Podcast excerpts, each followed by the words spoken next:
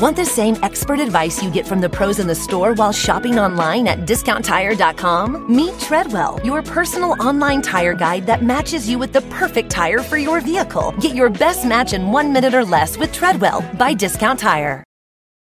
The South Dakota Stories, Volume 7. My trip to South Dakota was the best summer ever. Now I don't need to go to Mars because I've been to the Badlands. And I caught a bigger walleye than Dad when we went to the Missouri River. Then I rode my bike through these huge rocks called needles. Ooh, I also saw my first herd of bison, even a fuzzy furry baby one. I can't wait to go back and see more. There's so much South Dakota, so little time.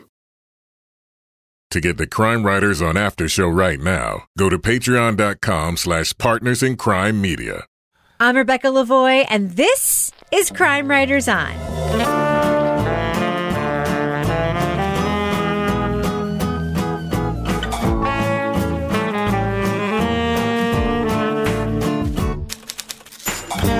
Crime Writers On is the original true crime review podcast that digs into true crime, pop culture, other podcasts.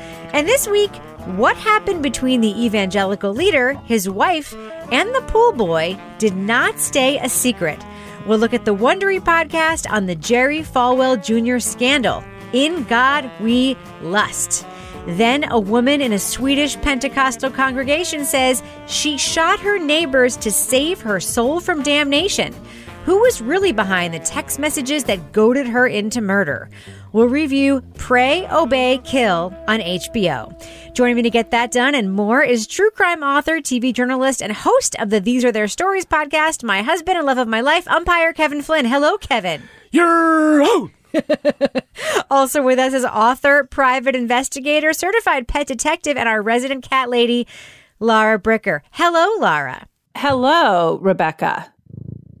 And that's a cat. I mean, purring is That purr, very yeah. appropriate. Right into Yeah. the microphone. Nice job, Rocky Flintstone. Rocky Flintstone's happy. He got to go outside on his leash and sit on a rock today. Rocky he's- feels take- a little usurped You by take Rocky Flintstone out for a walk on a leash. Do you not follow her on social media? I know, not everybody does, but you might as well put it here on the record. You walk your cat. There's nothing wrong with that. Don't be doggist. Toby, you walk Littlefoot a lot? I, I once tried to put a, a leash on a cat and it started foaming at the mouth, and that's that was the end of that.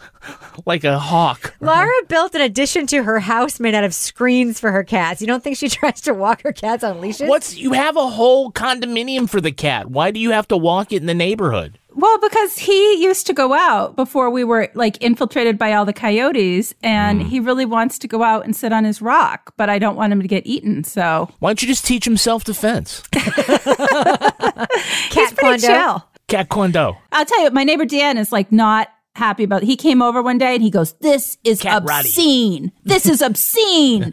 what are you, a yuppie? What's wrong with you?" So Well, Yuppie. let's finish the introduction, shall we? Let's Because do finally with us is our captain of woke cynicism, author of the novels known as the City Trilogy and host of Strange Arrivals and Strange Arrivals Season 2, Toby Ball. Hello, Toby. Hello, Rebecca. Toby, it is plug time. It is Strange plug time. Arrival Season 2 from iHeartRadio, your actual network on which you do a legit podcast and not this stupid, this stupid podcast, podcast. is coming out. Toby, you have a new Season 2 coming out. This is your time to plug it and tell our listeners why they should subscribe and download immediately. Oh, it doesn't. You know, if you want to, go ahead.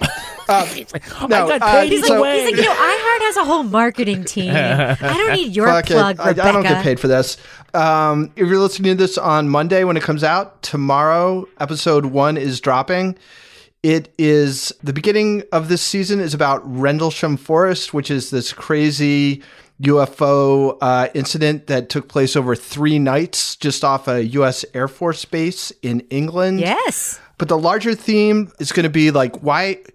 How do we know what we think we know about UFOs?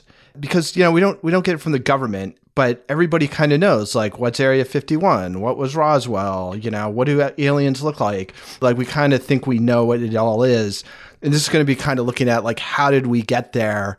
There's Rendlesham. I'm going to talk to at length one of the guys who spread disinformation for the Air Force into the UFO community, which led to a lot of sort of the weird myths and stuff we know now. Are there any good cameos? Uh, Chris Carter, who is the uh, the guy The who created the X Files, is going to be on. Oh, I Um, loved the X Files and Chris Carter. I don't think my cameo is going to be anything I got cut. It's, uh, can I just say, like, he's talking about that the thing about misinformation, and I go, oh yeah, the episode Jose Chung's from Outer Space. It was Yes. Charles Nelson Reilly, and it and it had a cameo by Jesse Ventura and Alex Trebek. Wow. Chris Carter It's is one of the best Kevin's episodes of the. X Files. Oh yeah, It- Yeah. Yeah. Toby, So, um, you shouldn't have fucking talked. You should have called me. I, I would have talked to Chris Carter. That Yeah, was a well, huge I hope- mistake on your part. Uh, that that was a big mistake. I see in retrospect. Um, yeah, so it's it's it's cool. I think um, you know I learned a lot from the first go round. So uh, I'm looking forward to people listening to this one. I've got the same production crew, so it sounds awesome. So yeah, check it out. Let me know what you think. Uh, I'm psyched for people to to hear it. Strange Arrivals. Toby, did my tape get cut? Just tell me, did it get cut? No, I don't think so. I don't know. There's a montage. So the very beginning is this montage. It was actually Rebecca's idea.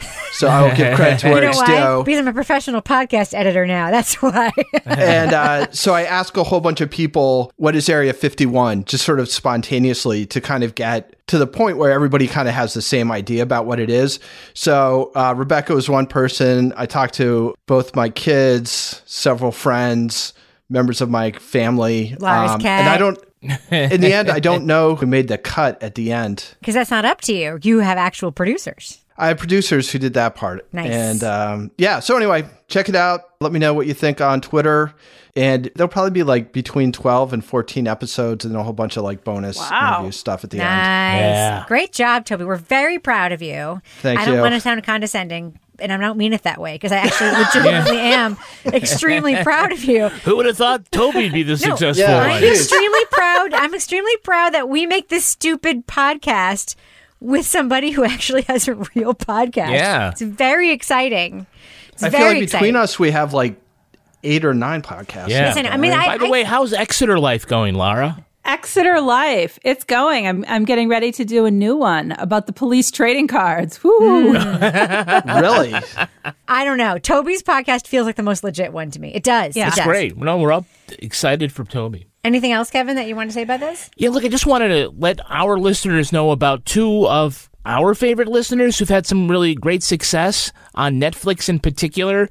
We have uh, a patron named Janet Varney. She hosts the JV Club. which Patron is- Yay. name Janet Varney. You mean famous comedian Janet Varney? right. She just uh, finished up season one of a sitcom on Netflix called Country Comfort. And I describe it as what if the nanny were actually a country music singer and not a Jewish woman from Queens? okay. Uh, she doesn't play the nanny. Uh, Katharine McPhee does. So it's a pretty classic uh, sitcom. And they finished the first season, so they're always looking for thumbs up and good reviews to push to that second season. And the other congratulations goes out to our listener and friend and patron, Leigh Bardugo Yes. Still can't believe she's on our Patreon. because on Netflix just premiered uh, the compilation based on her books. It's called Shadow and Bone, and it's an epic fantasy with sprawling sets and special effects, and it's really great. And so those are two of our favorite people in the world, and so we wanted to say congratulations. And if you have Netflix, go on the thing where it's like thumbs up, thumbs down on that. Give it a thumbs up or review it someplace, and you know, so that let's keep the good juju going. Shadow and Bone, by the way, my 15 year old has watched twice Yeah. Mm-hmm. And it was number one everywhere in the world. I know. It's based on a book, right? It's based on a series of books. Yeah. I just want to give one more shout out Yeah. to our longtime friend Paul Bae, one of the nicest Oh, yeah. people in podcasting who signed a big deal with Amazon. He was with Tanis and with the Black Tapes. He wrote the Black Tapes and he helped launch Tanis, but the Black Tapes really is his his podcast legacy. He just signed a big deal with Amazon and he has a show in development starring Ken Jeong uh, and being produced by Daniel Dae Kim.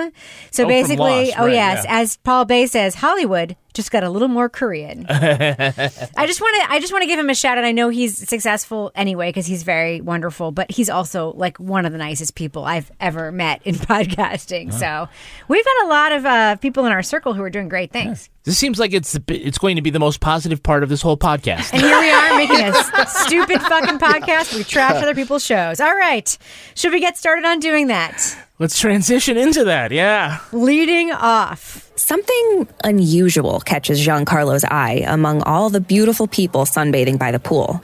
There's one guest in particular, and he's noticing how she's noticing him.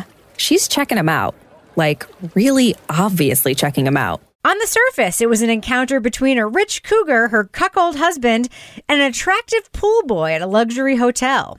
But this was not your typical swingers fling. It would spin out of control into a controversy ensnaring a leading figure in the evangelical movement.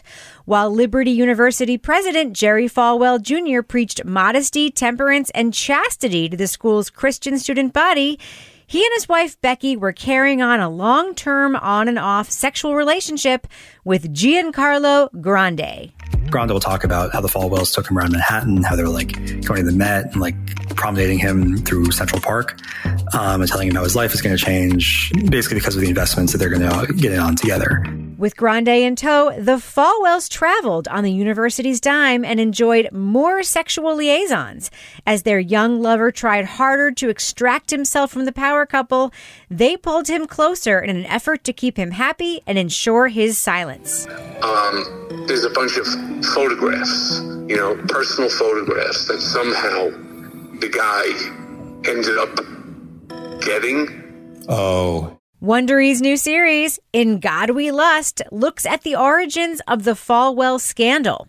Like its predecessor, Bunga Bunga, the podcast bounces from sober investigation to snarky commentary by Eat the Rich hosts Brooke Siffrinn and Aricia Skidmore Williams. It's a tale of the bad behavior of an evangelical couple who preached against the sins of the flesh while all along indulging in those sins. Spoiler alert, we are going to be talking about plot points from In God We Lust. So if you want to remain spoiler free, go to the estimated time code in our show notes for our thumbs up and thumbs down review. Okay, so Kevin, we are going to do kind of what we did with other podcasts by Wondery, and we're going to separate our conversation about the production and the story, right? Yeah, very like we did with Bunga Bunga. So I think we should just talk about the production first. Let's just do it. Okay. Um, we have these hosts, which to me, they are actually well positioned to do this story because they do another podcast about the crazy things rich people do.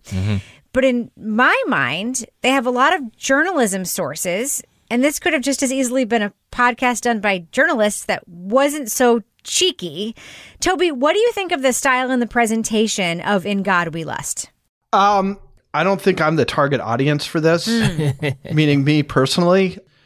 It's rough listening for me because I think it, it seems to be written like it's supposed to be a little bit off the cuff, but there's like these pre written, like kind of cheeky asides and witty banter, but it just doesn't come off as being, you know, real. Hmm. I mean, it does come off as like you're reading these witty comebacks off a sheet of paper. One person who went there said you aren't even allowed to stare for too long at another student. That's called making eye babies. You know, we could make a killing selling eye condoms to these kids. I, I don't know. I just find I found it really, really distracting. And if we weren't reviewing it, I would have quit after about five minutes. I mean, I found it distracting like a lot of the beginning. And this is my issue with Wondery podcast lately. They start bad. And then they sort of like gradually get to a point where it like gets a little looser and better. Kevin, did you think that like I did that this just like started real bad? Yes. yes. And uh, yeah, no, I understand what Toby's saying because I thought I was listening like the first five minutes. I'm like, oh, I just, I can't believe I did this to everybody again. They're trying to make it sound kind of extemporaneous and improv. And then the first thing they go and they do do this description of pool boy and uh, sexy woman, and now her husband comes in. My husband, she says, he likes to watch. Whoa, was not expecting that. Really? You didn't see that coming. right. You're doing You- a podcast about, this, thing. Yeah, your friend said, "Come, we're going to do this giant podcast for Wondery, but I'm not telling you what it's about until this minute." you didn't sit in on any story meetings with Wondery, right? You weren't in any of the edits. You didn't do that tracking like six times. Yeah. Yeah. No, that that's what's difficult for me. But but just before we get off of it, We know that these hosts can really riff because the first time we hear it is in their ads. Yes. Right? They The can actually do it. so they can be funny. They can play off of each other and that sounds scripted. And in the later episodes, there's more of that. Yeah. But I agree. Some of the asides and the, hmm, you know, that's just, it. again, I think this is the third Wondery podcast where our criticism is that somebody has come in and scripted something for people that ought to be authentic and sucks all of that out. Yeah. Right? Yeah, that was my feeling is that these women are good at what they do. Let them be good at what they do. Don't edit it so that we only get the most artificial parts of it. Right. Laura, what did you think of just the general production? I mean, I think some just to say, I think some of the production of this is very good, but the production of just the presentation of it, what are your thoughts about that?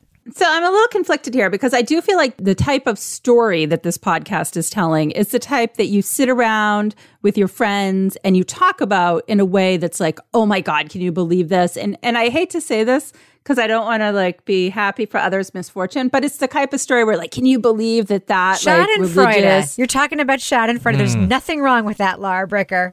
So it does lend itself to this sort of more laid back, friends riffing back and forth sort of delivery. But this one was just, it was too over the top. And I was really bummed out because I, I have a friend that every day when this was happening, she and I would be like, oh my God, did you see the latest on the Jerry Falwell Jr. and the pool boy? Like we were obsessed. So I was like, you've got to listen. And she sent me this message. Well, I tried to listen to the podcast. Well, I would love to hear a regular podcast about this. I do not like the delivery. It is too wise ass and cutesy. Who said that? My friend, my minister friend, not Minister Emily or Minister Heidi, my other friend, Minister Susan. And Wait, uh, wait. You Su- you asked the minister what they felt about a sex scandal involving an evangelical leader, and you were surprised. Yeah. They said "Mm, thumbs down. No, but this is my friend who was like obsessed with Okay, the story and right. like what a what a hypocrite Jerry Falwell was. So the conclusion was, it certainly makes you, me appreciate your voice. I, it's, it's Oh, hard. that's nice. It was very nice, but I'm like, if it hadn't been so scripted, like, oh, okay, it's time for the joke now, Toby. Ha ha ha. I mean, it's, Seriously. it- Isn't that what they say all the oh, time? I didn't um, see that MG. coming. Listen, but you have to admit, Laura, like these women are well positioned to do the story. I mean, I my theory is, and I don't know this to be true, but my theory is, you know, the journalist we hear the whole time in the story. My theory is it's his story. And Wondery bought it, and then they had these hosts do it. And instead of him, it being his podcast, they are hosting it, and he's a source instead of. I mean, that's my guess. But Toby sent me one note that I loved because I kept thinking about it the whole time I was listening. And I mm-hmm. promise this is the last thing I'll say that's catty, and then we'll move on. The pronunciation of the hotel. It's not the Fountain Blue. It's the Fontainebleau. It's like the French version of it. Mm-hmm. They go back and forth very fluidly, like never. And Toby, that stuck out to you too. Like they they've just decided on this in between pronunciation. Well, I couldn't tell what was going on. Like, was it a place that was like playing on the Fontainebleau by calling it the Fountain Blue? No. Did they just not know how to pronounce it? Because then somebody else comes on and says Fontainebleau. It's the Fontainebleau. It's what Yeah. it is. It's that It part of that franchise. Yes. yeah. So I don't. Again, I mean, I'm not trying to shame them for not pronouncing it right. I just I couldn't I couldn't figure out what was going on. Yeah. All right. So can we just move on to the story? Yeah. because it is juicy as hell. Let's just be real. And it actually does lend itself very well to being a podcast about a story like this. Now, Kevin, it's very kind of timely because here we have this big story about sort of the American dream, the evangelical church, the promise. And I, I do like how they go into the history of Jerry Falwell Sr. And, Right, yep. you know, his decision to back Ronald Reagan instead of Jimmy Carter, who, by the way, was an actual evangelical Exactly. preacher. What do you think of just sort of uh, the topic and the historical stuff and how that is covered? I find it very clear. What do you think? Yeah, I mean, I think it's a good choice as far as a topic to cover because it does have a lot of the elements that we as listeners like. We love stories about sex and we love stories about hypocrisy. And this is what you have here, especially when you, you know, when you look also at the characters with Jerry Falwell Jr. and Becky and uh, Grande, Grande, what, what, Gian- Giancarlo Giancarlo Grande? Giancarlo. Giancarlo. I didn't want to just call him Pool Boy because that's, you know, objectifying. Disrespectful, even though he was a promo He was literally Pool a boy, pool yes. boy. I mean, that was literally his job. was was promo code lust taken? Like maybe, huh? Uh, Promo yeah, that was his code three way. Three way. Promo code blackmail photos. Promo Wha- code wha- wha- cock. What was it? They had like a menage uh, funnel cake or something. It was the Menage a Trois Carnival Funnel Cake. Yes. yeah. Mm, So sounds disgusting. tasty. But we like stories about that because you know we have somebody here that you could set up for a fall, Uh, not a fall, but you you know for a comeuppance. Certainly, if you have somebody who is running a school where the code of conduct is such that you can't make eye babies, but they're you know it's a three way thing with photos and funnel cake. I mean, the actual fuck. Well, I mean, to me, it's actually a story that could be a lot bigger and better. And I think that the show does try to touch on that. But Toby, isn't this really about sort of what has happened in the last 40 years where this part of Christianity has been kind of twisted and politicized? And this is the most hip, maybe one of the most hypocritical examples in like recent history. But there's actually like a real journalism story here that that could go deeper and be like a little bit more. But this is very much like a here's what happened. Do you think they hit the critical historical points, or for you is this just a here's what happened? Yeah, I mean, I guess for what they're trying to do for this, I think they gave enough context so that you could kind of understand what was going on. I mean, there's a, I think they mentioned the Jim Bakker thing, which, uh, you know, I is the obvious precursor to all this.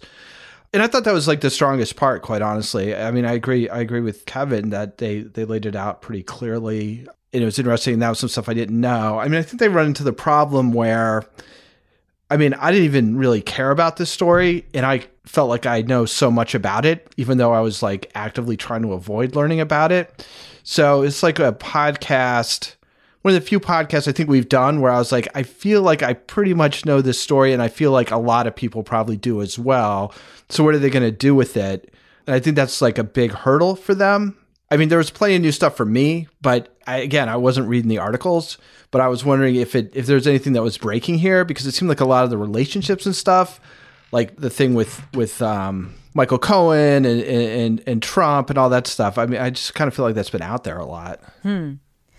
So, Laura, when you hear a scandal with a with like a in a church context like this, do you find yourself saying like, "Of course"? Do you find yourself saying that, or do you find yourself actually surprised, like these hosts pretend to be?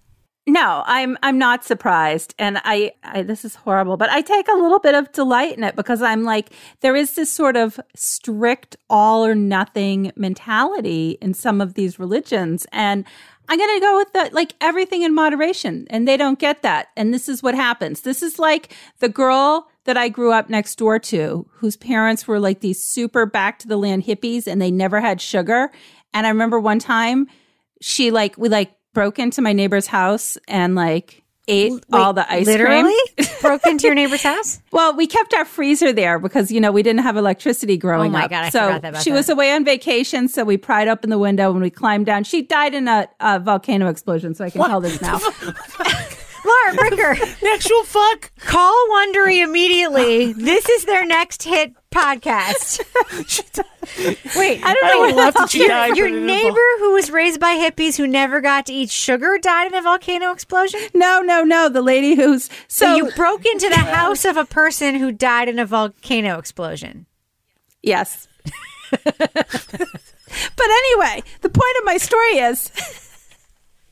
The Let's just go straight to the after show after this, okay? okay? Where was I going?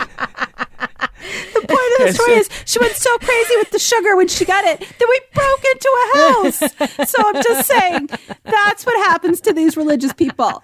Moderation. Well, here's the thing that strikes me, okay? Let's just talk about it. I mean, I don't feel like shitting on the Liberty University culture is shitting on Christians because there are Christians and then there are there's this. Yeah. And it's just it's not the same thing. It's just not. There's this whole thing. So I got into this rabbit hole today, and this is related, I promise. You know those commercials for that HPV vaccine that mm-hmm. like 11 year olds are supposed to get? And I was like, why is there a fucking commercial for this? There's no commercial for like the measles vaccine or whatever. So I looked it up. And there is this Liberty University slash other thing branded thing of like, they don't want the vaccine because they think it's going to give your kids permission for the potential sex they might have in the future. Yeah. And it's just it's just this whole thing of like 18 year olds and 19 year olds and 20 year olds. The idea that like sex is bad. I'm just gonna say it. Sex is not bad. Sex is like a natural human condition. And, you know, whether or not you decide it's bad or not is fine. But the idea that you're going to be able to put these constraints on it, of course, there are going to be people who break the rules.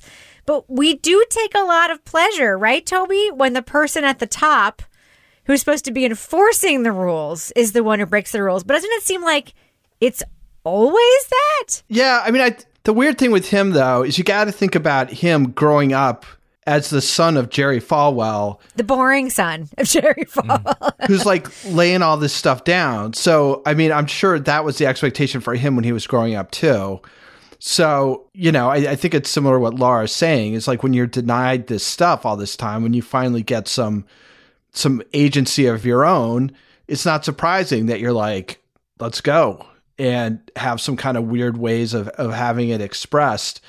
That being said, it'd be nice if he kind of shared some of the uh, freedom and agency with everybody who's under his, you know, you'd kind of feel like if you have that kind of self realization that maybe that's fine to pass that along to people who you have, you know, some authority over. But that is actually not the case. I mean, he just continues with the bullshit while watching his wife have sex with a pool boy. Which, by the way, no judgment to them. Like, if that's what they decide to do as a couple and No, that's them hundred percent. Fine. I have no problem with that. I do have a problem with them doing that and telling kids that they can't make eye babies with You each don't other. have a problem with that? I don't. I don't want that for us, Kevin. I don't have a problem if someone else wants it for them. You know what I'm saying? Yeah. Can I follow up on Toby's point Of though? course. Because he doesn't actually seem like a Falwell though, right? He just has like too much bro in him. You know? I mean, he's not Jerry Falwell Jr. like JFK Jr. or even Donald Trump Jr., right? They don't seem like the Diet Coke of the other guy. He just seems completely different. You know, whereas it's the, it's the Jerry and his wife Becky in the, I hate to use the term, but they used it, slutty uh, Dorothy costume. Yes. When she is the, you know, What first the lady. hell is that? You know what I'm talking about, right? Yeah, Did you I just. that? But Dorothy's like, she's like eight years old in the Wizard of Oz Oh, or something. In the book, not in the, the, movie. book, in the movie. but you know, the dress and it's all hiked up, and you can see her legs, and you can't stare too long at somebody else. But hey, I love the idea that you're getting dressed up like that. That's fine. That's not the problem. But you can't do that. And that it wasn't like they went to a private club. They were on campus, and everybody's like, "Hmm, what's up with that?" Didn't you like, by the way? just my point is, I, he doesn't seem like he is as much a true believer as maybe his dad. was. Didn't you like it that the did was you like born that into the it. student who was telling us that story did say that they don't want to slut shame, but Yeah, like, I mean- literally the costume is called the slutty Dorothy costume. I'm not saying that to participate in the culture of slut shaming because I don't agree with that. But uh, I'm just using it as a descriptive word. She is wearing something that makes you go, wait, is that Becky? Is she really wearing that? It's like in total contrast to the students' Halloween celebration, which was like this like hokey dress like a scarecrow for two weeks thing and scare people. I'm like, I'm the yellow so- M&M. I'm slutty Dorothy. So Kevin, our best friend Michael Cohen shows up in the podcast. Thoughts? Oh, I think that was great. I think it was great. I mean, we knew he was part of the story, but his response that he didn't want to get involved with tabloid journalism, it's like, what the fuck, man? Michael, Co- really? After all the catch and kill things you bought, you know. So Toby, I have one final question for you. Yes. Would you stay at that Dick in a Boat hostel Dick in a boat. in Miami Beach, It's my dick in a boat. run by Giancarlo after being screwed over by the Falwells in that real estate deal? It's fifteen bucks a night. Apparently, the location is great. Would Yeah. you stay there? The yes or no? HPV is free. Yeah, hundred percent. That sounds awesome. It's like I. It should be a tourist destination after hmm. this podcast. the logo is a busted condom. No, the best thing to do is go there and you sit on the side and watch other people stay Yeah. there and take video and photos of it that can be used against you later as blackmail. All right, so I think we should do what we do. Let's let our listeners know should they listen to In God We Lust? It's another, of course, hit podcast from Wondery.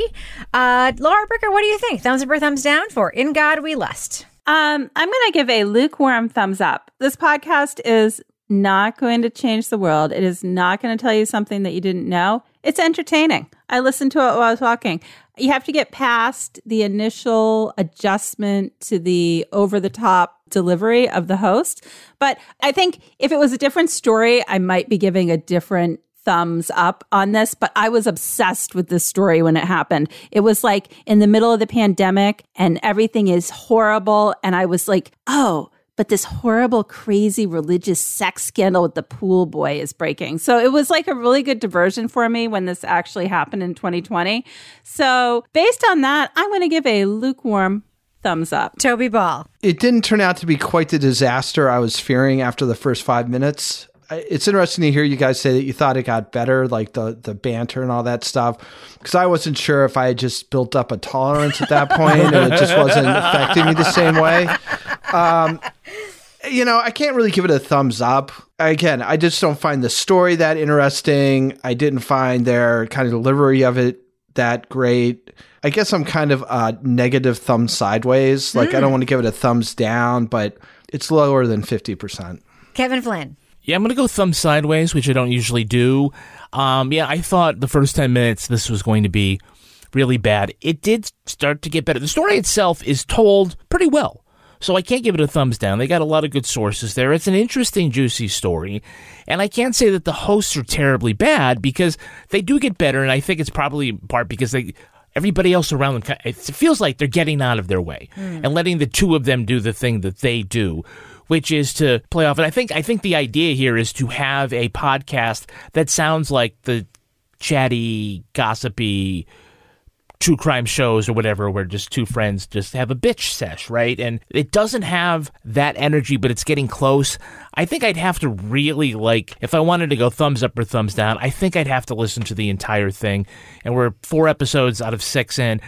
So it's just enough to say I stick with it. It's not bad. I'm really pulling it for the end, but I, I can't give it my uh, good housekeeping seal of approval just yet. Yeah, I'm also thumb sideways. I actually think Brooke and Aricia they're, they're fine, and I they're actually well positioned to tell the story because they do a podcast about the shitty things rich people do. Apparently, Do you lay blame at their feet? I, I do not. Yeah. I actually think that there's some good journalism in this podcast too. That you know we have the actual journalists who did this story, and I actually think this was probably his pitch. I really do. I believe that this was like his story. Wondery picked it up, and then they made it this way.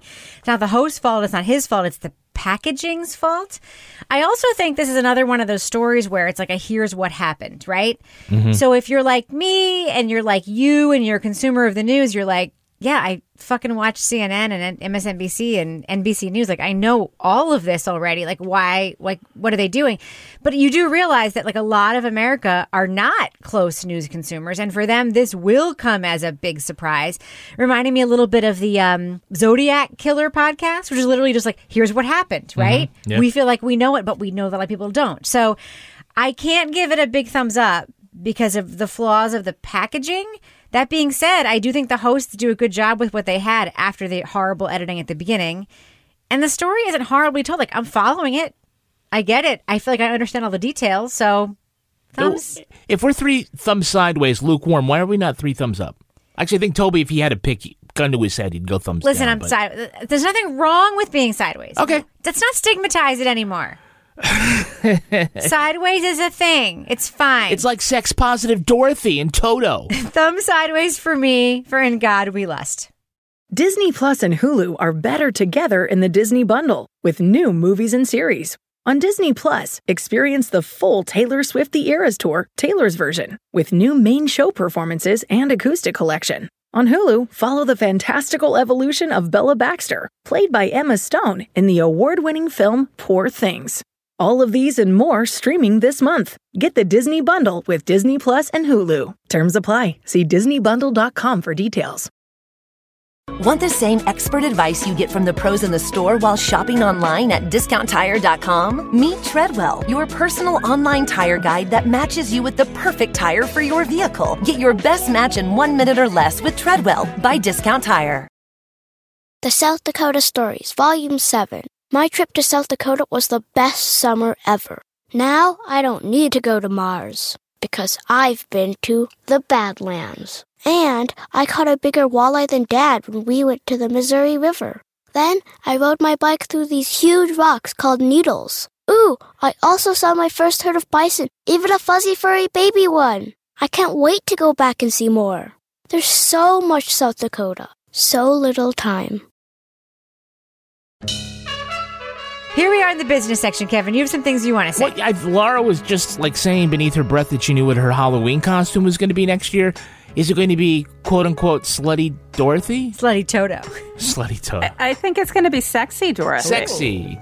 I you know I like mm-hmm. sexy better than Such slutty a Dorothy. such Yeah. a fine line there. Well, Certainly yeah. by then, Rocky Flintstone can dress up like Toto. It's true. So We all know the word slut and slutty is a pejorative that we should not use, but the podcast use it and they also explain why they use it, and that is the context. And just in case you Don't happen to be us, America. starting to listen at this point, which no one does with a podcast, we know you have the context, but still, I, I feel the need to Uh. apologize. So here we are in the business section of our show, Kevin, and I hear we have some big business section news. Yes. Uh, right now in your Patreon feeds is the 100th episode of the Crime Writers on After Show. Can't believe it. Are you serious? Yeah, That's and it's am- actually amazing. also our 200th podcast that you can get exclusively behind the uh, the membership wall at Patreon. It's Just incredible. for as little as $5 a month, you can join and get exclusive podcasts like the Crime Writers on After Show and Toby Ball's Deep Dive Book Club podcast. Last week, uh, Toby's discussion on Hidden Valley Road came out. It was really good. Also, we have Married with Podcast, and the latest the latest episode deals with many things, including the Battle of the Baby Monitor. Yeah. Oh my God. I'm so excited to answer that question.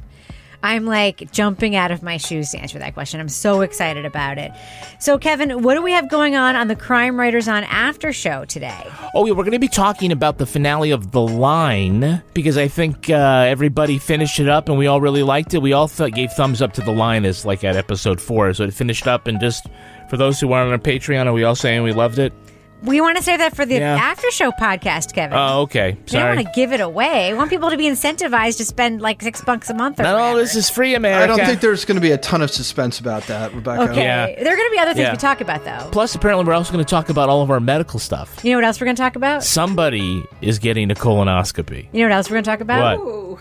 My new friendship love affair with Payne Lindsay. Okay, sure. We're going to talk, unpack that on the after show. So, Kevin, before we end the business section, you want to give a little plug for why people should subscribe to our free newsletter? Oh, yeah, just go to crimewriterson.com, put in your email address. That's all we need from you. And we're going to send you every Monday the latest newsletter from Crime Writers On. It includes stuff about, you know, hints at what next week's topics are going to be. You get to see the photos of the cat of the week, some insight on what's happening behind the scenes and, and things like that. And, you know, we'll put like our thumbs up, thumbs down decisions in the uh, description. So, don't be spoiled. It's okay to be spoiled by thumbs up or thumbs down. That what's- Is that the worst thing in the world? No. No, it's not. Okay. You could also put it in just like clear lettering so someone can't see it unless they highlight I, it. n- I- you know how many people are gonna like miss that? as Literally to- one person wrote us an email and now we're all angsty about it. Listen, Yeah. we love you listeners. Feel free to write us your emails whenever you want. But when one, one of you complains about something, we get very upset. I'm still haunted by ruining True Detective season one for that guy. yeah, like five seven- years ago. Yes. Seven years after it happened. Yes. It was the lawnmower guy. See, now I've done it too. Hey, Uh, was it? Oh shit! Time is a flat circle. Kevin, before we end the business section, do we have any Patreon patron saints of the week this week? Our Patreon patron saints are Rosie Lewis and Marcia Dickerson. Bless you. And thus ends the business The section. business section. Moving on. Jag fick liksom Twin Peaks-känsla över hela det här stället.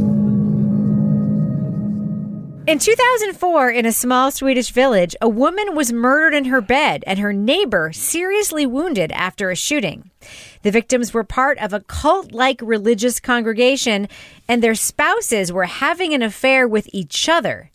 The next day, the family's nanny confessed to shooting the victims after receiving anonymous text messages saying it would save her soul.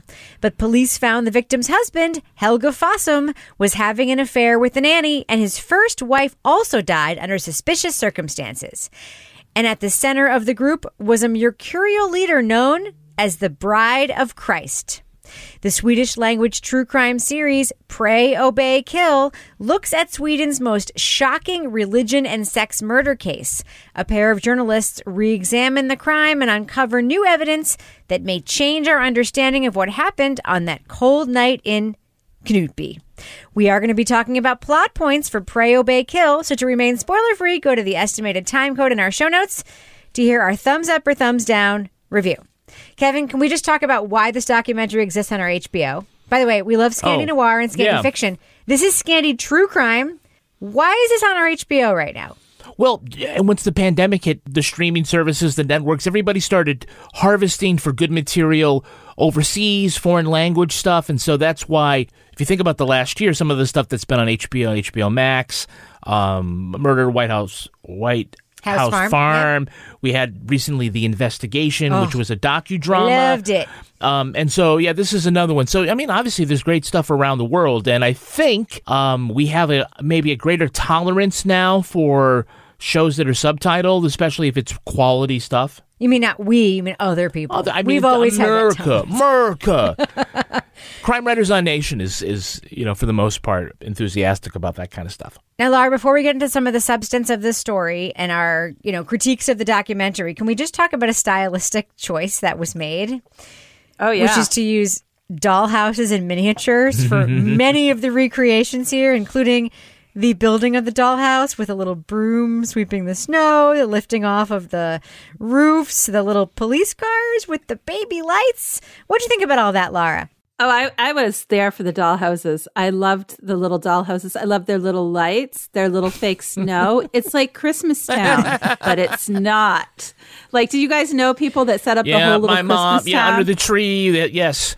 The only thing that place was missing was a, a model train to go through. Wait, is that like the shit you buy at the Christmas tree shop? Is that what it is? yeah, like the little Yeah. house, and you can build like an entire Village. yeah with astroturf a little and, and Pentecostal community right Yeah. under your tree. yeah. cotton for But- snow. Yeah. But I liked how it was carried across the entire documentary because, like, instead of having B roll flying over this actual area, Oh, they we had would that, go to Laura. this. They had that. Those we trees would we would go down. to the cozy little thing, but then we had like the actual like life size dollhouse that they were playing with. Like, okay, they're in this room or that, and like, and I'm like, what is? But I was like, I kind of love it. I love Toby. Well, well, uh, before you go to Toby, a Toby. I just ask Kevin a question. Yeah. Because one of my issues with this documentary was that um, they do the thing where reporters are reporting a thing, Mm-hmm. except that it's very clear that some of it isn't that. They're just pretending it's that. Yeah. Like, hey, It's not dissimilar to, to what we said about um, "In God We Lust." did you see this piece of paper Right, where right, this right. and how do you what's one of the big cues where you know that it's like not real that they're actually Yeah. telling you something for the first How time about when they go over and they say, "Let me show you something in this dollhouse that you've never seen before." Let me pick it up at the top, like the here's where the here's where the bathtub was. Oh yes. Oh, So- really? Wait, where was the bathtub? you didn't see that coming? So, Toby, in the introduction to this episode, um, somebody who wrote the script wrote cult like. My opinion is that this was a cult. Uh, but that's my opinion. What is your opinion of this religious group? Cult or congregation? Uh, I would say cult, especially towards the end. It is. It's a fine line, right? I mean, I, what point do you go from being kind of a, a strange congregation to being a cult? But I think when you have, when you think that you have the bride of Christ in your little community, and she's making decisions about who loses their babies and who's going to hell, who can sleep with her husband? who can sleep with her husband, who she can sleep with. There's also the the sort of when her, you know, when when Christ doesn't come to whip her off to their wedding, she does the whole it's you guys, you guys you guys haven't been praying hard enough. You haven't built the wall around me enough, which is like a classic kind of cult move, which is my followers you guys failed, so my prophecy didn't happen. So I would, I, you know, I, I think it's, I, I don't know what the argument against calling it a cult is, other than if you're just going to be like, no, man, they're just Pentecostals. But I, you know, I think the argument against is that the documentary doesn't say that, but I think Well- watching it, you go into a place where you are isolated from your family on purpose. Don't Right. contact anybody you like or love ever. Mm-hmm. Do what I say, or we're going to kick your ass. Uh, come to the freezing fucking beach with me and do what I do. Otherwise, we're going Live to in your ass. seclusion and have this one demagogue. yeah. Uh, yeah. It hella bugs me, but Toby, I just want to follow up with you because I found myself in the first couple episodes thinking like, can you please tell us about the cult? Because the first couple episodes mm-hmm. focused on the crime, which clearly was happening in this environment, but we don't find out about it until later. I found that to be a structural problem with the storytelling here. Well, yeah, and I, I think what's interesting about the crime sort of flows from the cult. I think, like, I, I don't know. I guess because true crime is so popular, like maybe that was they felt was their best entry point into this story. But what makes it kind of interesting is this sort of web of power dynamics within the people in that community and who's manipulating who and and the shifting who's in Asa's good graces and who's not. So I, I kind of felt at the end like A, it should have been quite a bit shorter, but B, the sort of balance between the amount of time we spend watching Sarah walk around that house filming that recreation could have probably been better spent. Like, why are all the people who are pastors in this church like super young? And how did it come that Asa was like kind of picked? Like, I don't understand why suddenly it was like, oh, yeah, she's the bride of Christ. Like, how did that come about? Not a good There's- origin story. There's no what origin Yeah. story, yeah. Yeah. Yeah. So it's just you kind of I- I, I just kind of felt like there's some stuff missing. Like why is Helga like why why does he wield so much power? There's a little bit like well, How does you he get he's so much trim? Well, yeah, does it's he- all yeah. it's combination My of God. things. this goofy guy who keeps putting his bridge in his mouth. Can you please Yeah. just talk about the number of sex partners this guy has and how shocked you were by that? I think it's okay. So there was his first wife, but you can't count her. The one who died wife, in the the one who died. But you, at the same time, he had his wife Alexandria, who was the murder victim. He had Sarah, who was the nanny, Who was the- gorgeous. the boy- yeah, it was gorgeous. Well, they're all kind of gorgeous. He Yeah, had the neighbor across the Except street. Except for him. the neighbor across the street, Annette, and he also had uh, Asa. Asa. But Asa said, but he just had to do hand stuff with her, stuff with my hands. Like, oh, okay, thanks. What's the Swedish word for finger blast? I don't know. It's, it's not eye babies. It's finger not eye ba- babies. finger Maybe it was babies. all the choral singing. I did appreciate their musicality and their ability to put on a show. Yeah. I mean, I know that We have Swedish listeners. Someone's going to email me. no, but I it. know that choral singing is like a big tradition Yeah, in yeah, yeah. Scandinavia, and that like singing as a group and singing in duets is a big tradition. That being said, Laura, were you surprised by Helga's way with the ladies, or was it just me and Kevin? No, I was like, he's kind of goofy looking. And even when he's like doing his police interview, he like takes his shoes off and he's got his like socks on the chair. And I'm like you got more poon than that pool boy. and I'm like, I'm like, is, is it like, what is the allure here? But I was like, Sarah was like beautiful. Asa, I mean, if you didn't know her crazy story, like I was like, if, if someone tells me they're the bride of Christ, I'm just gonna run like super fast. But like she looked normal. She looked like this like wholesome, you know, outdoorsy kind of hiking chick or something. But like him, I'm like, what is the allure here?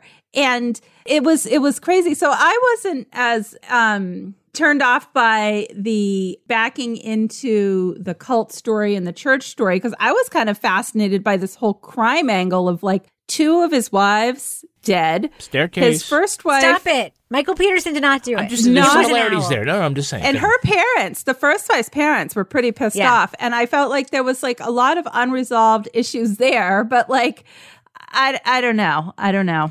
Toby, what do you think of Sarah? She was extremely childlike, right?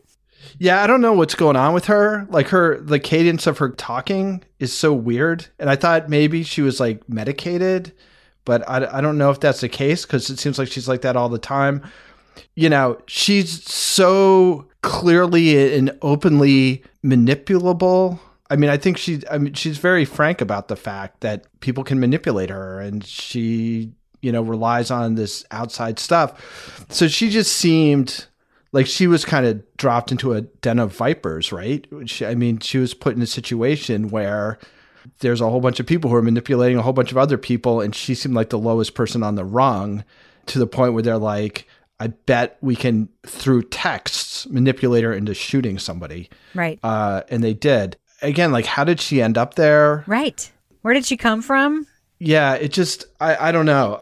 And again, I mean, I think that the detective, like, sort of expressed that where he was like, I've been around a whole bunch of bad, evil people. She's not one of them. Hmm. She's seems good. And then that the journalist is like, well, she killed somebody. She can't be that good. And uh, but it's like, well, I, I just don't think she had the mental wherewithal or The the, strength of yeah, whatever yeah, to yeah. to control herself when people were telling her what to do. Having watched this, is- does anybody here have a sense of why Sarah became the nanny at that house? Nope.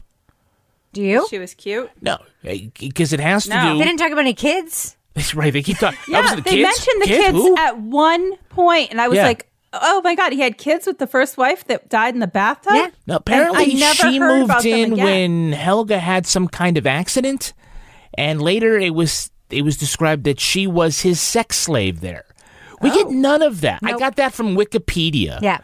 What apparently happened is so unclear. Yeah. I feel like there's just so many details that are just left out for whatever reason. Maybe that was a choice, but I felt Toby's got it right. We start at the beginning. We don't get a sense of where these folks come from and what this whole thing is about, other than, you know, uh, Bride of Christ and all these different things about the different relationships with the different people. And I think at the end I said, You knew that, like, Alexandria, the murder victim, that's Asa's sister, right? Nope. It's some of the Oh. stuff Oh, goes. really? Yeah. Oh yeah. No. no, it I mean, goes I, by I knew that she was the sister. Yeah. But again, she's like almost not. You have no idea about their relationship. yeah. like Yeah. They what say their- nothing about it. Yeah, I think a lot of it, and, and maybe if you're hearing it in the you know the original language and you speak the, the native language, that maybe it doesn't go by that fast, but it seems to go by really quick that you're missing something. My my s- sense of watching the whole thing was like, oh, I missed that. I'll catch up later. I'll figure it out later. My sense of But I, watching a lot this, of it I didn't. Okay, so this is an interesting pairing with In God We Lust, right? Because in God We Lust, we have a story of a leader of a religious movement who does things that are sort of objectively maybe criminal in terms of like the money stuff or whatever Liberty University like sued him for and yada, yada, yada. My sense of it is that in Sweden, you can have a trial because somebody pulled somebody else's hair. Like it just feels like they didn't actually tell us like we kept seeing these news clips which looked by the way exactly like the news in Borgen which was very like Yeah. gratifying people standing at a table but it was like the very well known religious Pentecostal sect I'm like wait they're very well known like There they are. Yeah. And, well but then we didn't know that they were well known you Well- understand like well, we don't context clues, Rebecca. Well, they just told you but they then were well the news known. report was about hair pulling and pushing to the floor and I'm like That's what happens when you don't have a country awash in guns. It's true. Yeah. Like that becomes the crime. So there was that. And so when Kevin was telling me all these details, I was like, wait, what? What? I mean, I just don't feel like the documentary went there. Well, I felt like the documentary was made for people, not us in this country, who already probably knew about this case, who might have known some of those details. Like I felt like there was like sort of like this implied knowledge base for the target audience, which was not us on HBO Max, Hmm. if that makes sense. Yeah. Because the end is, I guess, if you knew the case before and you didn't know how the end thing pops up, like that may feel like a big shocker. Wait, what? What am I feeling like? Like that Asa was behind the thing?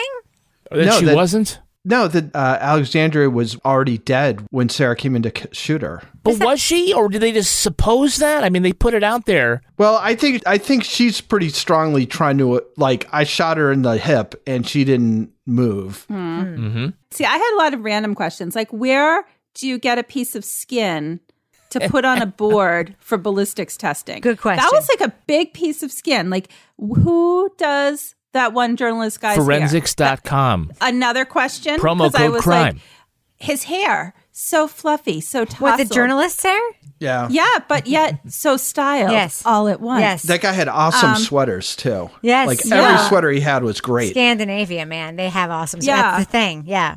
But I want to echo what you were saying, Rebecca. It, like for the first half of this, I wasn't really clear why the journalists were in this. I was like, okay, so here we have like crime shows where the journalist is the expert person who recounts. Like we've been talks to the camera and and tells the story. Here, I was like, are they retelling the story? Are they reinvestigating the story? And then at the end, I'm like, they might be, re- or, or are they just brought in because they needed them there to have somebody else involved for this documentary. They said, "Hey, if you're going to use our dollhouse, you have to use us too." no, but I, I feel like this is their story. The documentary yes. was made from their reporting, but instead of them just talking to the camera, they had them talking to each other as if it's new information. It's like, Kevin, look at this podcast script that somebody wrote for me. What do you think of this? Yeah. There was a lot of that. I mean, they weren't bad at it. No, they're good at it. No, yeah. they were pretty chill. but Toby, you don't read the lang you don't know the language. So how do you know they were good at it? Well, they just kind of I mean, they kind of seem natural. I mean, they they didn't seem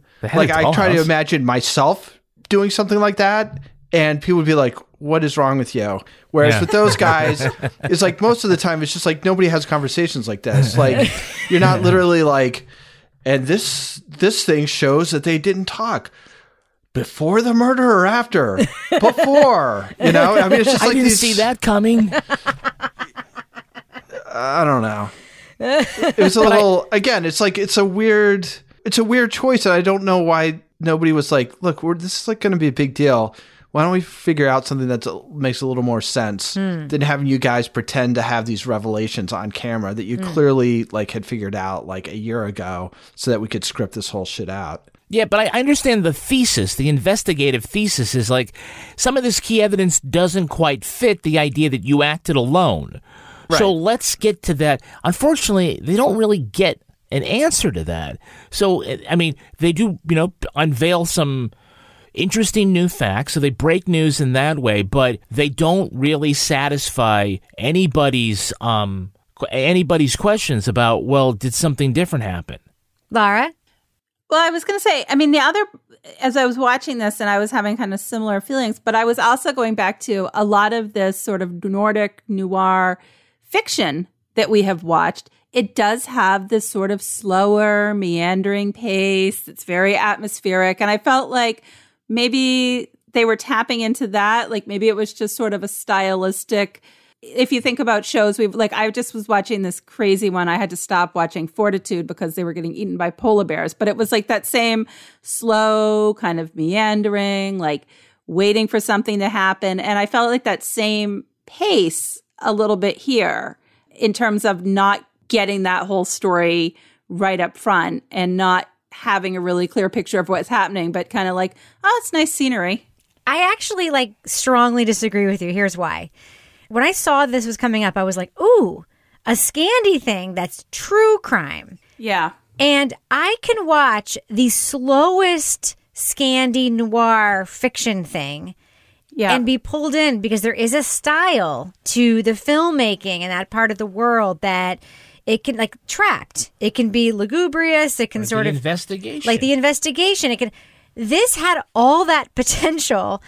I full disclosure fell asleep during every fucking episode of the show. Kevin had to either I had to either rewatch it or I had to just be like, Kevin, just tell me what happened. Here's what happened in the last five minutes. Like it, it, it had all those things, but it didn't put it together in that way. So I felt like their ingredients were there but it was cooked at the wrong temperature or something like that. I just got one piece of evidence that like just kills me, and it's the silencer on a revolver. Yeah. A silencer doesn't work on a revolver. The silencer captures the gases from a pistol and, and muffles the sound, but those gases, that noise comes out, out of the chamber uh, in the in a revolver. Oh, I, I don't know why no one points that out because even when they do the test fire, it goes bang. You know, it's not it's not like a James Bond thing. I just never figured that out. And yet, uh, Sarah, when she's doing the recreation, she knew enough when the recreation guy came too soon. She's like, no, it's got to be the fourth knock. But she can't get close. She's too far away from the fake body to put where the you know where the actual gunshots were. It's I don't know. They did they did talk about that, but uh, the revolver yeah. thing just the silencer just killed me. I'm just waiting for that to be the the Sherlock Holmes moment. Like, aha, this is you know. Do you think Sarah knows that a that a silencer doesn't work I, on apparently a revolver? none of the cops there do. Maybe silencer was a mistranslation. What, what It is the thing they that. screwed on the? They, we're going to make this a gun now. we're going to make this a rifle. Well, there were dolls and doll houses. Yeah. And doll cars and doll snow. All right, let's do what we do. Let's let our listeners know should they check out Pray, Obey, Kill? It's a Swedish Also known as. Murder in Christmas Land. Christmas Town. Christmas Town. Murder at Christmas Tree Shop. on HBO. It's again called Pray, Obey, Kill. It's an import from Sweden.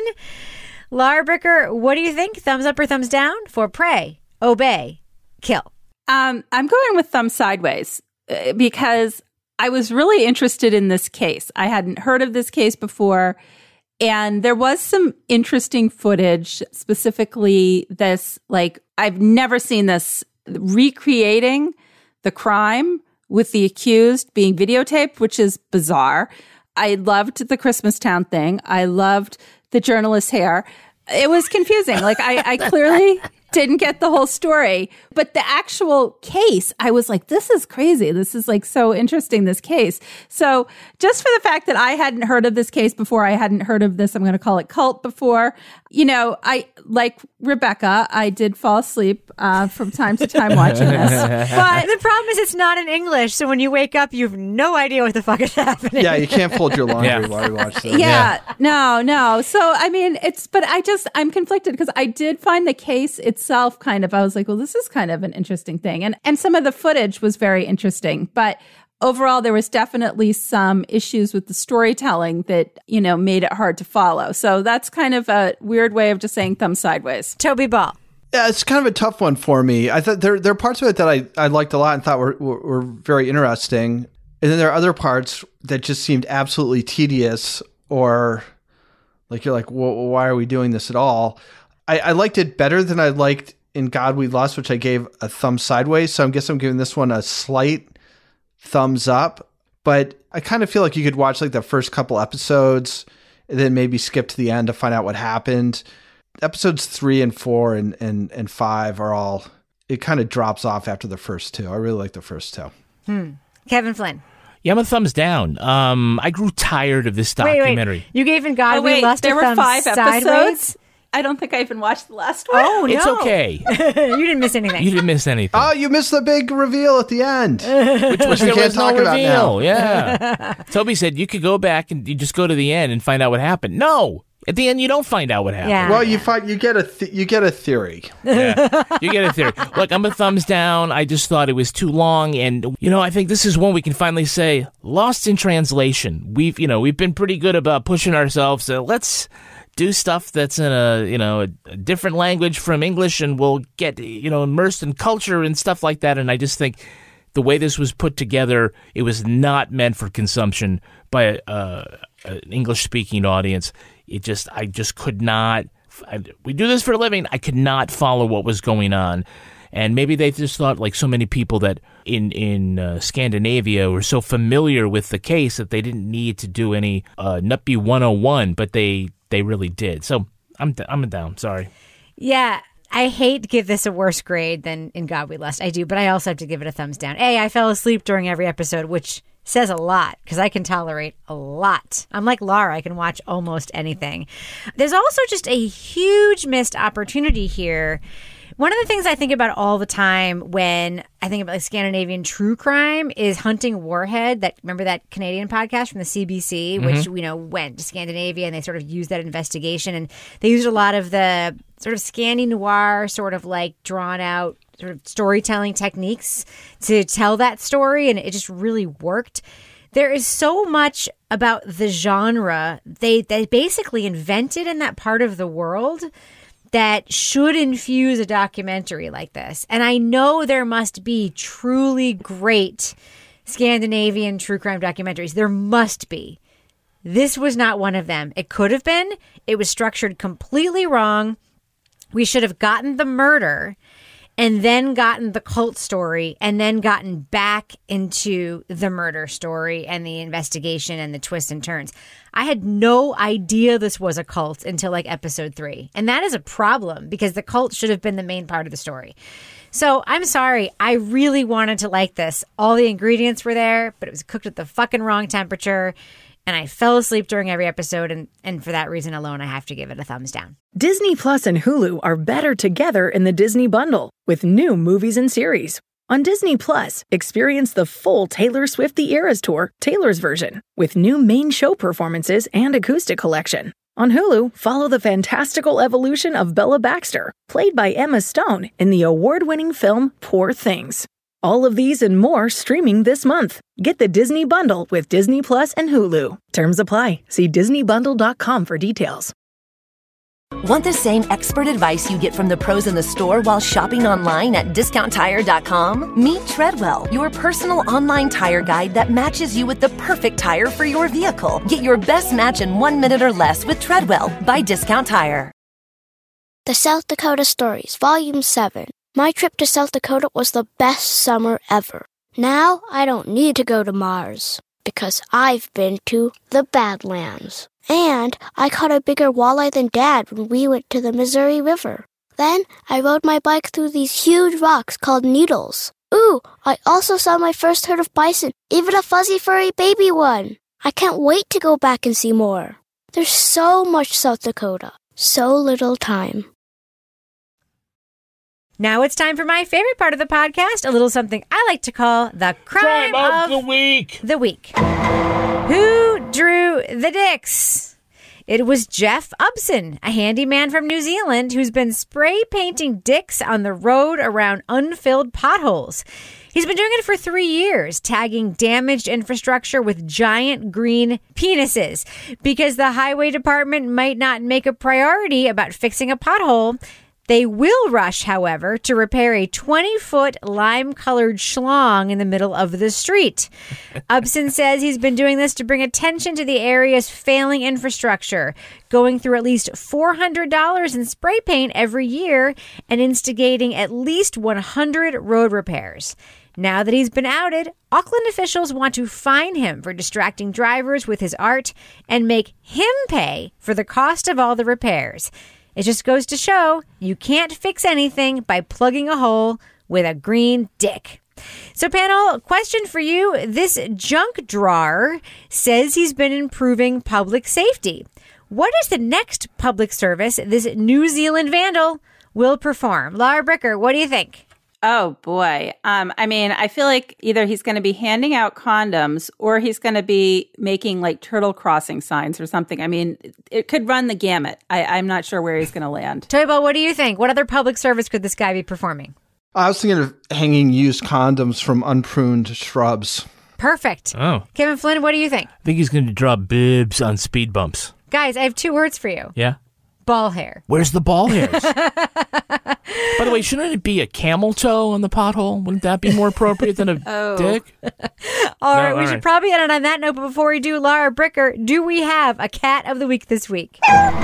Oh, we do have a cat of the week this week. The cat of the week is Fartsy. And yes, That's a real Farts- cat name? That's Fartsy, and Fartsy was named for just the reason that you're thinking he was named that. So Fartsy comes to us from Deanna, who on Twitter is Lemonberry32, and it's her mom's cat. And Fartsy knew her mom has not been feeling well and decided to bring her a little protein pick me up, which is a mouse at the Nice. There you go. Oh, look at that picture. That's a real. That's a that's a proper mouse. Oh, nice. Oh no, it's like Fartsy was was doing a good job. So I mean, that's probably why he's got the fartsy issue because Yeah. he's eating all that protein. So you know, it's like the people that go on keto. So anyway, It's like it's all that whey protein. It just like works its way through you, right? Yeah, yeah. But I love the picture. It reminds me of my Felix who used to do that with the birds until I uh, got the lacrosse stick and saved the birds. All right. Well, if you want to send your pets or cats of the week to this show, you can send them to crimewriterson at gmail.com or you can tweet them directly to our fine Lara Bricker. Lara Bricker, how can folks find you on the internet? At Lara Bricker on Twitter. And Toby Ball, folks want to reach out to you on Twitter and ask you questions about UFOs and why the fuck you don't believe in them. How can they find you there? At Toby Ball NH. And Kevin Flynn, if folks want to reach out to you and thank you for your service in recapping the episodes of Pray Obey Kill that I fell asleep during, how can they find you on Twitter? I'm at Kevin P. Flynn. And if you want to follow me on Twitter or Instagram, you can find me at Reb Lavoie. You can also follow the show on Twitter at Crime Writers On, and I encourage you to join our truly amazing community in our official Crime Writers On Facebook discussion group. There's some celebrities there, by the way. They sometimes drop in. We also have a regular old Facebook page, but that's just an entree to the group. You really want the group. Support the show at patreon.com slash partners in crime media, and you will get the Crime Writers on After Show right now. Plus, Married with Podcast, our advice show, Lara Bricker's Leave It to Bricker podcast, and Toby Ball's Deep Dive Book Club podcast. Our theme song was composed and performed by Ty Gibbons. Our line editor is the incredibly handsome Olivia Burdett. Our executive producer is Kevin Flynn. Yeah. This show was recorded in the Yoga Loft above the Bodega in Bay St. Louis, Mississippi studio, otherwise known as the Closet in our New Hampshire basement, where we share our menage a trois carnival ice cream dessert with no one outside the bonds of holy matrimony. Bet. On behalf of all the crime writers, thanks so much for listening. We will catch you Later. later. Pause.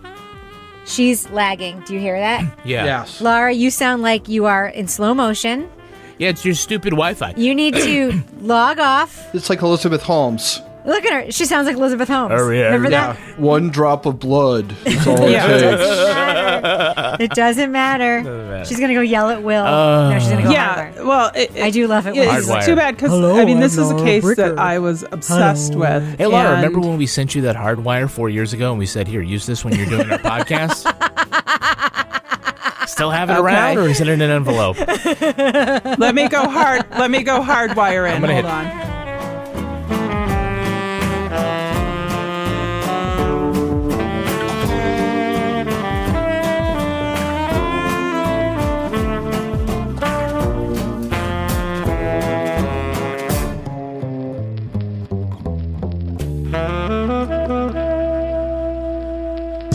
Partners in Crime Media. Want the same expert advice you get from the pros in the store while shopping online at discounttire.com? Meet Treadwell, your personal online tire guide that matches you with the perfect tire for your vehicle. Get your best match in one minute or less with Treadwell by Discount Tire.